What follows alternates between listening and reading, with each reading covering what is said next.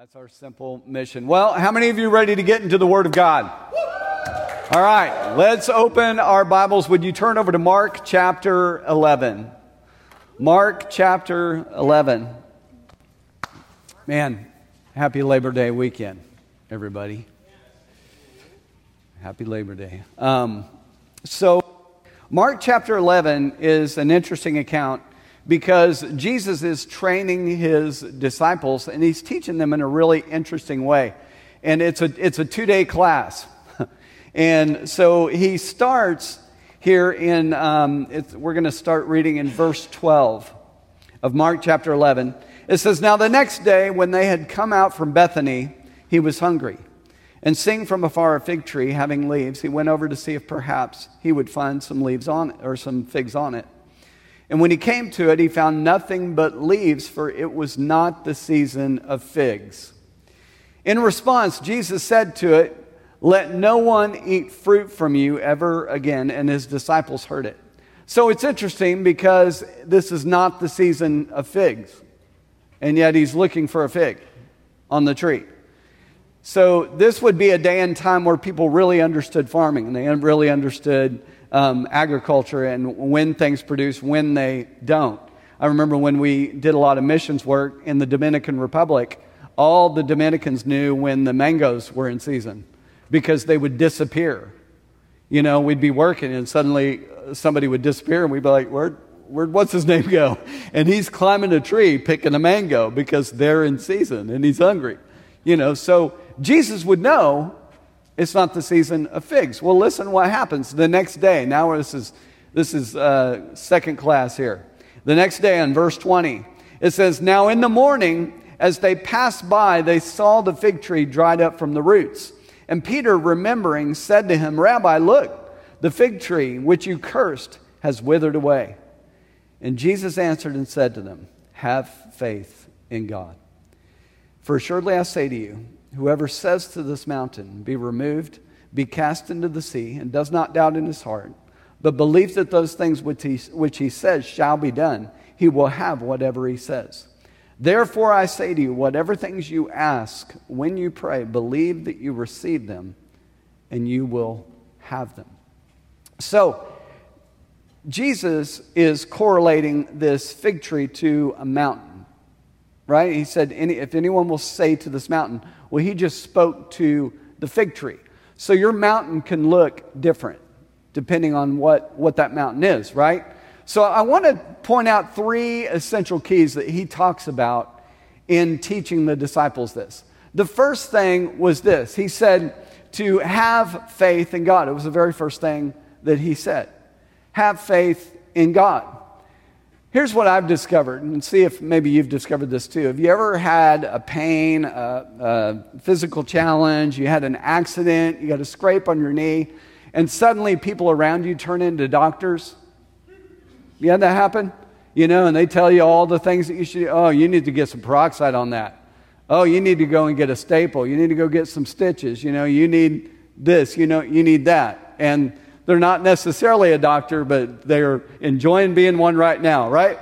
I think that's what we do as Christians. We see a mountain and we turn into mountain inspectors. Don't we? We examine the mountain. Look how big the mountain is. Look how vast the mountain is. Look, oh my word, it would take us days to go around or climb over the mountain. We begin to examine the mountain when Jesus said, have faith in God. And we look at this mountain, but there's, there's two things that are important for us to remember that whenever we're facing a mountain, whenever we look at something that looks insurmountable, it looks like something that we can't get around, we can't get past. Two things to remember, two sides of the same coin. One, with God, all things are possible. He's bigger than the mountain. Say that out loud. He's bigger than the mountain. Yeah, thank you.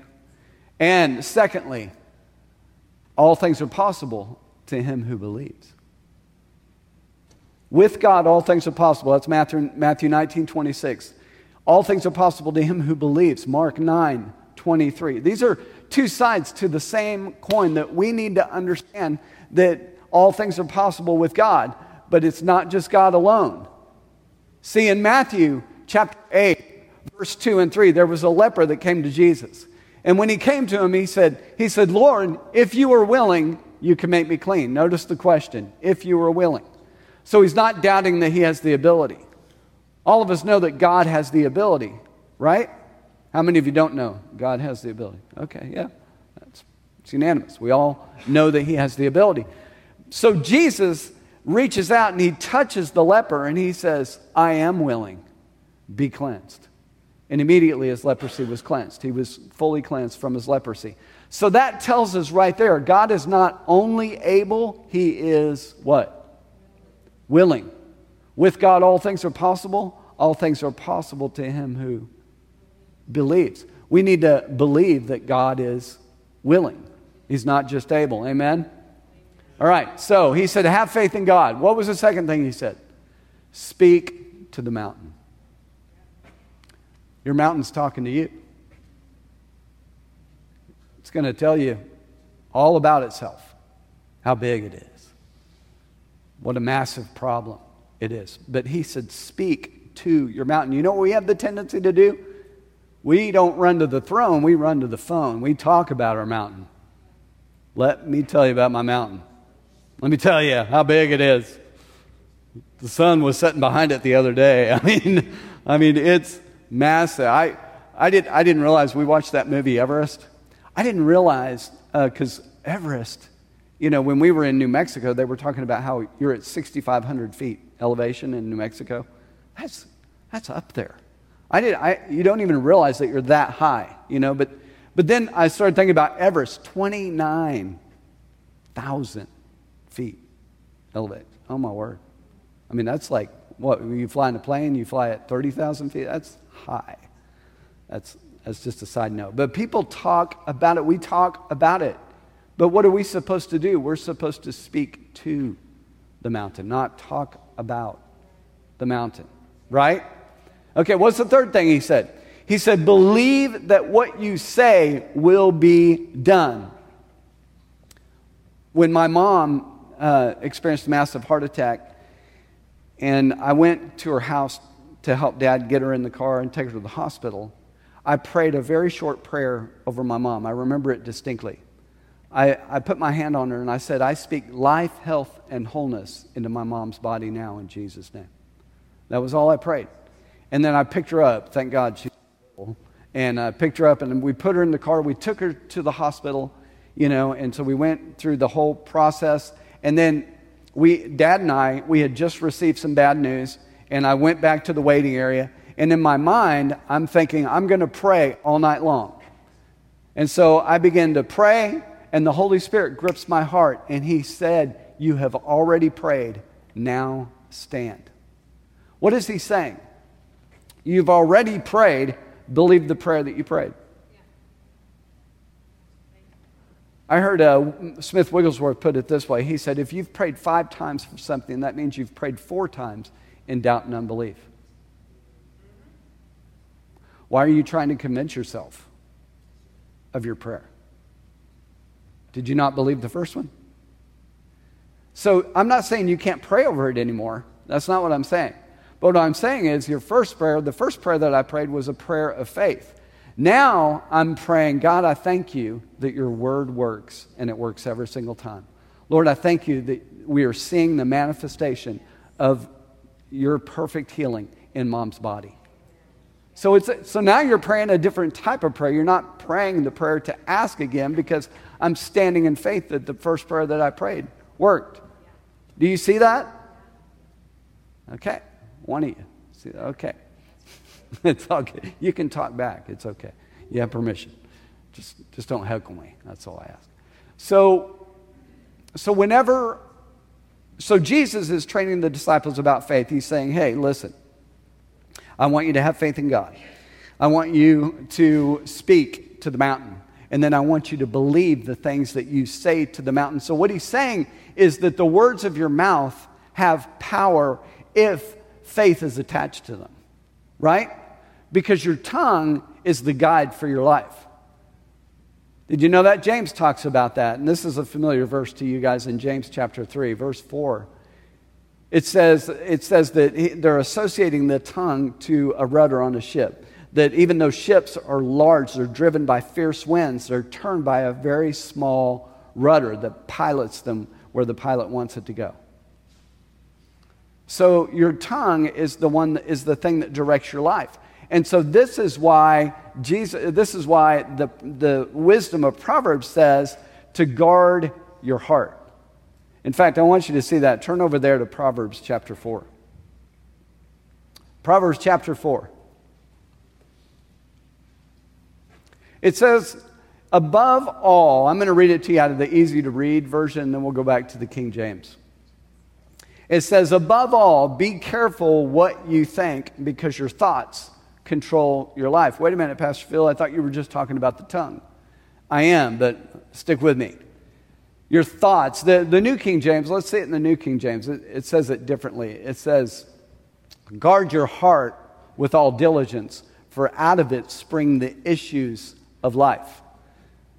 If you ever wonder where someone's issues come from, look at what they're thinking about. What are you thinking about? What's going on in the mind? Be careful what you think because your thoughts will control your life. Why, why is this important? Because your thoughts are what produce your words. What you think on is eventually what's going to come out of your mouth, what you meditate on. Because out of the abundance of the heart, the mouth speaks. Guard your heart with all diligence, and out of the abundance of your thought, that's what's going to produce the words that come out of your mouth, right? So this is very interesting. In Matthew 6, Jesus is talking about don't worry about your life, don't worry about what you're going to wear, what you're going to eat, where you're going to live, all these things, right? But it says in verse 31, before it, all of it builds up to um, verse 33 seek first the kingdom of God and his righteousness, all these things will be added to you. But verse 31 is interesting because it says, therefore, take no thought saying, What will we eat? What will we drink? What will we wear? But I want to focus on this phrase, take no thought saying. This is a very interesting thought. And the reason is, is because when you speak a thought, a thought comes, and you give voice to the thought, what you're doing is you're endorsing the thought by speaking it out loud. Does that make sense? Okay, so my wife and I, we bought a printer recently. Why? Because Shaquille O'Neal was endorsing it. It wasn't because of him, but we, he, we saw it because of him. He endorsed, okay, you guys get the idea. So the endorsement, you're endorsing the thought. When you speak it out loud, you're endorsing the thought. So this is why it's important to keep the gate closed, right? Guard your heart with all diligence, guard your thoughts with all diligence, because that's where issues come from. Okay, now turn over, with that in mind, turn over to 2 Corinthians 10, because I want you to see this we will go a little further in this. 2 Corinthians chapter 10, and we're going to look at verse 3, beginning there. And this is Paul talking about how we as Christians are to fight, but I want you to under, I want you to see the battlefield, what he calls the battlefield. This is where the battle happens. Listen to what it says in verse 3. It says, For though we walk in the flesh, we do not war according to the flesh. For the weapons of our warfare are not carnal, but mighty in God for pulling down strongholds, casting down arguments, and every high thing that exalts itself against the knowledge of God. That sounds mountainous. That sounds like a mountain, right? Bringing it down. uh, casting down arguments, every high thing that exalts itself against the knowledge of God, and bringing every thought into captivity to the obedience of Christ. So, our responsibility is to keep the gate closed. If something gets in, it's our responsibility to take that thought captive. First of all, the battlefield's the mind. Think about Genesis. You remember Genesis? What happened there? The enemy came in, and what did he do? He sowed thoughts. He talked to Eve. What did he do right out of the gate? He questions Did God really say you couldn't eat of all the trees in the garden? Well, there's only one they can't eat of. And he knows which one they're standing by it. But notice how he phrases that. Did God really say you can't eat of all the trees in the garden? What does he do? He wants her to focus on the one that she's not supposed to eat from instead of all the other trees that she can eat from. Right? And so he's sowing a thought. He's getting, he's bringing doubt. That's what he does. That's what he did with Jesus in the wilderness. That's what he's done all along is he brings doubt. He brings what ifs, he questions what did, did God really say that? I, wait, did God really say that? Okay. So so we just found out where the fight happens and we found out that we're supposed to take those thoughts when an enemy brings thoughts like that, did God really say? How do you take that captive and make it obedient to Christ? you remind him and you say what Scripture says instead. Did God really say you couldn't have sex? Well, yeah, He did. it's in the Scripture. Let me show you. You know, did God say? So when He brings doubt, you're able to say, you know what? I'm not thinking on that. I'm not meditating. I'm not allowing that thought. Lord, I thank you that my freedom is in you. My liberty is in you. I'm not bound to thoughts, right? So, so here's what the enemy does, though, is he, he's, he likes to make mountains out of molehills in your mind. Let me give you an example. Let's say, let's say, got my arm here, and one day I feel a little bump on my arm. Where'd that come from? That wasn't there before. Suddenly, now I have a bump. Wait a minute you know, I mean, could be I'm just getting older. I mean, sometimes you do get bumps somewhere, you know. and so I'm just thinking, okay, a couple of days go by. I fill it again to check and see if it's still there. Wait a minute. And that's a lot bigger. That feels like a lump now. See where he's taking you?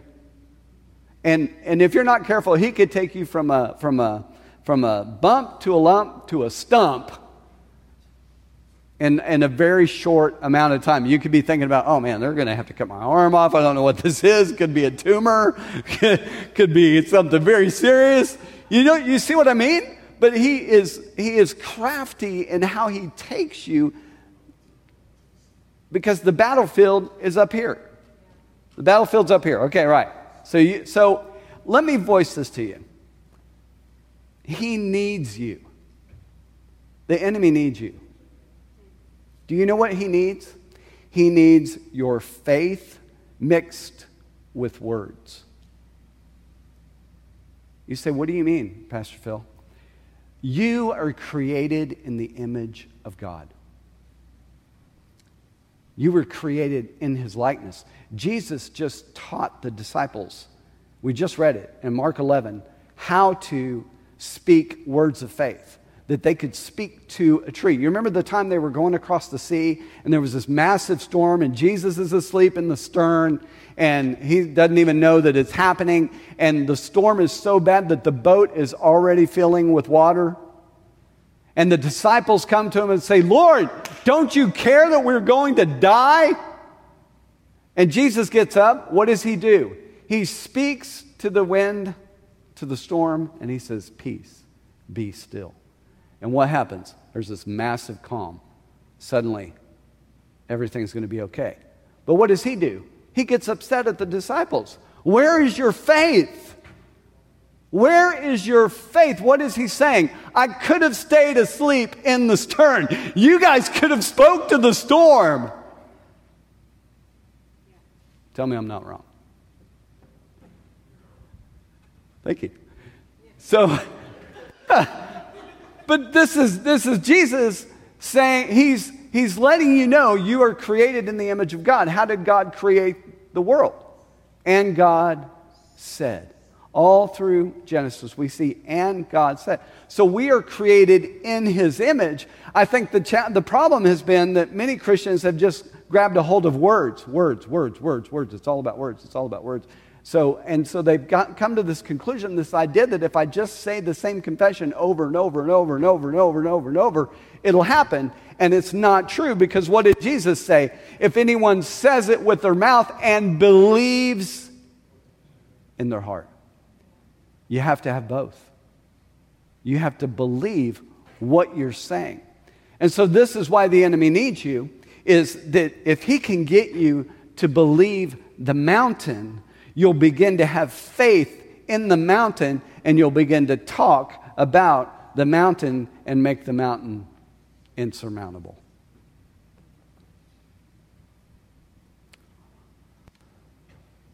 Whew! Wow, that was a lot. I, I, we, we hear so much that Scripture says that, that we're not ignorant of the devil's devices, but yet I see the enemy using this over and over and over and over in people's minds that he's, he, he sows thoughts to try and manipulate you to get you to say things that are contrary to the Word of God instead of coming back and finding the promises of God for you and taking that thought captive and not letting it have a voice. But instead, if somebody gets cancer, suddenly we're fearful of cancer, but yet cancer is no big deal for God to heal. Do you, do you believe He can heal it? Okay, yeah. So, so if it's not a problem for God, why is it huge to us? Why are we treating it like it's an insurmountable mountain that God cannot pick up and throw into the sea? Issues, challenges that you're having. Maybe you're having issues at work, you're having issues in a relationship, you're having challenges, you know, physically, whatever it is. God wants to help you, He needs your faith. He loves you. But we haven't really been taught a lot about faith because if I believe in my heart what He said and I begin to speak that over the situation, then God's able to turn that around. I, t- I shared with you last week about my mom's situation when she had her heart attack and the words that we had to speak. We had See, I can't be fearful to say things. It's words can, with faith.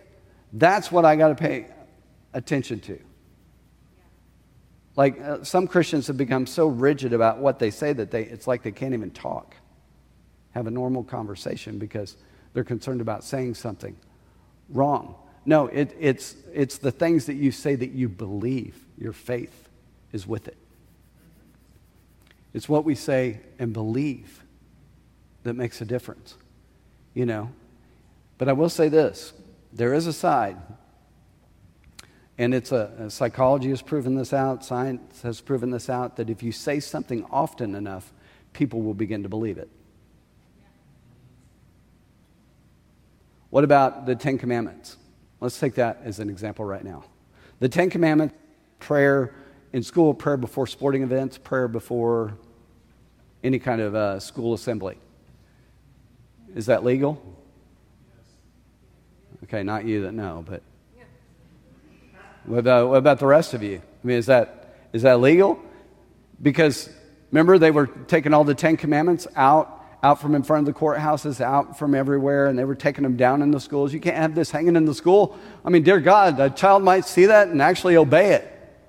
That would be a bummer.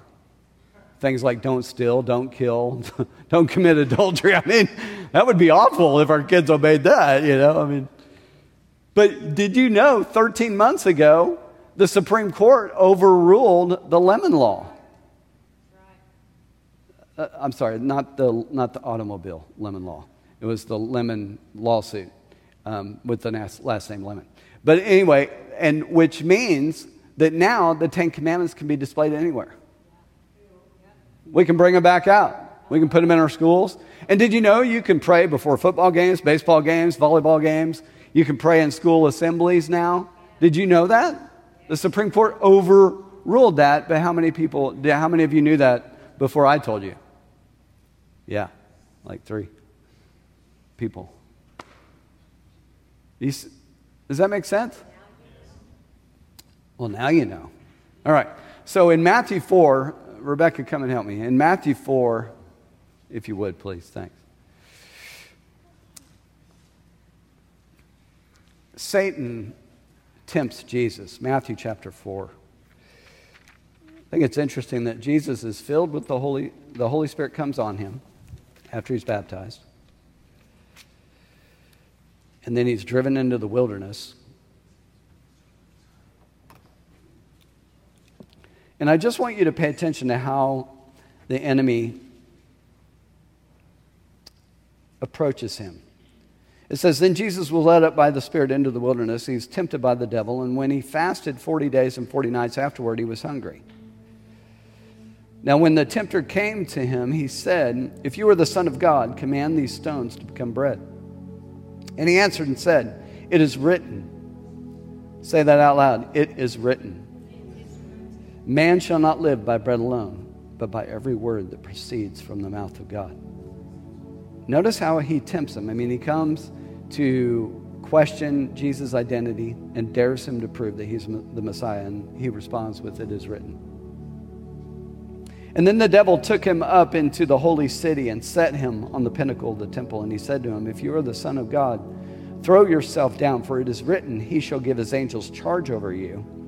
And in their hands they shall bear you up, lest you dash your foot against the stone. A stone. Interesting, these two scriptures are not even together, they're separated. So, but here we have the enemy quoting scripture. There, there's, there's nothing that he won't try to do. Jesus said to him, It is written. Say it out loud. He is written. It is written. That's not what I say. He is. It is written. Again, you shall not tempt the Lord your God. And again, the devil took him up on an exceedingly high mountain, showed him all the kingdoms of the world and their glory. Wonder if that was Everest. And he said to him, All these things I will give you if you fall down and worship me. And Jesus said to him, Away with you, Satan, for it is written. Say that out loud. You shall worship the Lord your God, and him only shall you serve. Then the devil left him. So notice that the devil quotes scripture, he tempts God, but then at the last, he offers him a bribe. He offers them a bribe. What, what is the enemy saying? I know why you're here. I know what you came for. Because he stole it in the garden from Adam and Eve. He became the God of this world. And so he tells Jesus, he says, Listen, I'll make this easy for you. I'll give it all back to you. Give you the whole thing. All you have to do is bow down and worship me. You can have it all back. Let me tell you this there is nothing the enemy won't offer you to get you to compromise. He doesn't care if you go to church. He doesn't even care if you read your Bible. He doesn't care if you call yourself a Christian or you are a Christian. What he cares is if you actually believe it. See, when we make a transition from which is what Christian is supposed to be. It's a Christ follower. You're supposed to live the way Jesus lived, imitate what Jesus did, live like he lived. That's, that's why he's training the disciples how to talk to a fig tree. Is he's training you and I how to speak faith, how, how to speak life over our marriages, life over our kids Man, I wish some parents would not talk to their kids the way that they do. It breaks my heart. It just literally, it's like, ah, oh, stop, stop. Don't say that. Speak life. We've had, uh, we've had a few people ask us about our, our, our two kids, Zach and Becca. And how did you raise them like that, you know? And how is it that they turned out so well? And what I've discovered is that some parents just think it's like a luck of the draw kind of thing. They just think you got lucky. And you had kids. And I was like, well, they weren't around when our kids didn't like us because we made hard decisions that they did not agree with and they were vehemently opposed to. You know, they weren't around to see that expression on their face. But I, I, will say this you know what happened to me and, and Nicole early, early on? It happened to me, and I know it happened to her in, in, a, in a different way is that, that I discovered that according to my faith, it would be done to me. So that I could choose to have faith that our kids didn't have to have those experiences of, of abandoning the faith and sowing wild, wild oats before they finally come back to God. Although I've seen that as the experience for many parents, and I know that is, that can be the experience, and, and I don't desire for it to be, but I was glad that we latched onto that because what it did for our faith was it enabled us to believe God at a whole, a whole different level in faith. Where instead of when parents were pulling away from their children and doing what philosophy says, give them space, we were pressing in in our relationship with them. We heard that word from Ron Luce, and man, we were like, okay, press in. So, you know what we did? We took, when, uh, when Becca, my daughter, uh, who's the oldest, when she, everybody thinks Zach's older for some reason. I don't know why, but anyway, but uh, she uh, turned 13 years old, we said, I said, you know what? I want to celebrate her becoming an adult. And so we did. We, we planned to get together. We invited all of, all of her friends to come. But I wanted her to understand, and we read the scripture because I didn't see anywhere in scripture where you go from a child to a teenager. I saw where you go from a child to a man, to a woman. And so we wanted her to understand hey, you're coming out of childhood into a young adult. We're going to bypass this whole teenager thing, this excuse to not grow up. and we're going to help you become who God called you to be. It wasn't easy. I'm not here to tell you, oh, it was just, you know, rainbows and unicorns. It was not, whatever that is. But I mean, it wasn't cotton candy, you know. It was it was it was tough.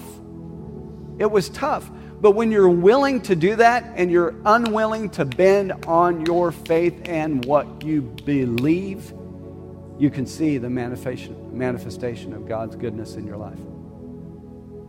I'm here to tell you. I'm here to tell you. So if you're young and you're not married yet, or you're newly married and your kids are young, Man, believe God. Be unwilling to bend on your faith and don't allow the enemy to offer you any kind of a compromise because he'll make it look good. I mean, he, he took Jesus all the way up to Everest and showed him the kingdoms of the world. That must have been quite a sight. But Jesus said, Away from me. And what did Jesus do? For you and I, he sacrificed everything. He went to hell, took back the keys to death, hell, and the grave. He led captivity captive. He won the victory. He came back to life. He ascended into heaven. He poured the blood on the mercy seat. And if that wasn't enough for you and I, guess what he's doing now? He's interceding for you and me. He is, eh, the Bible says he ever lives to make intercession for you. He's still doing stuff for you. He's still giving his life for you. Ha! Oh, Jesus.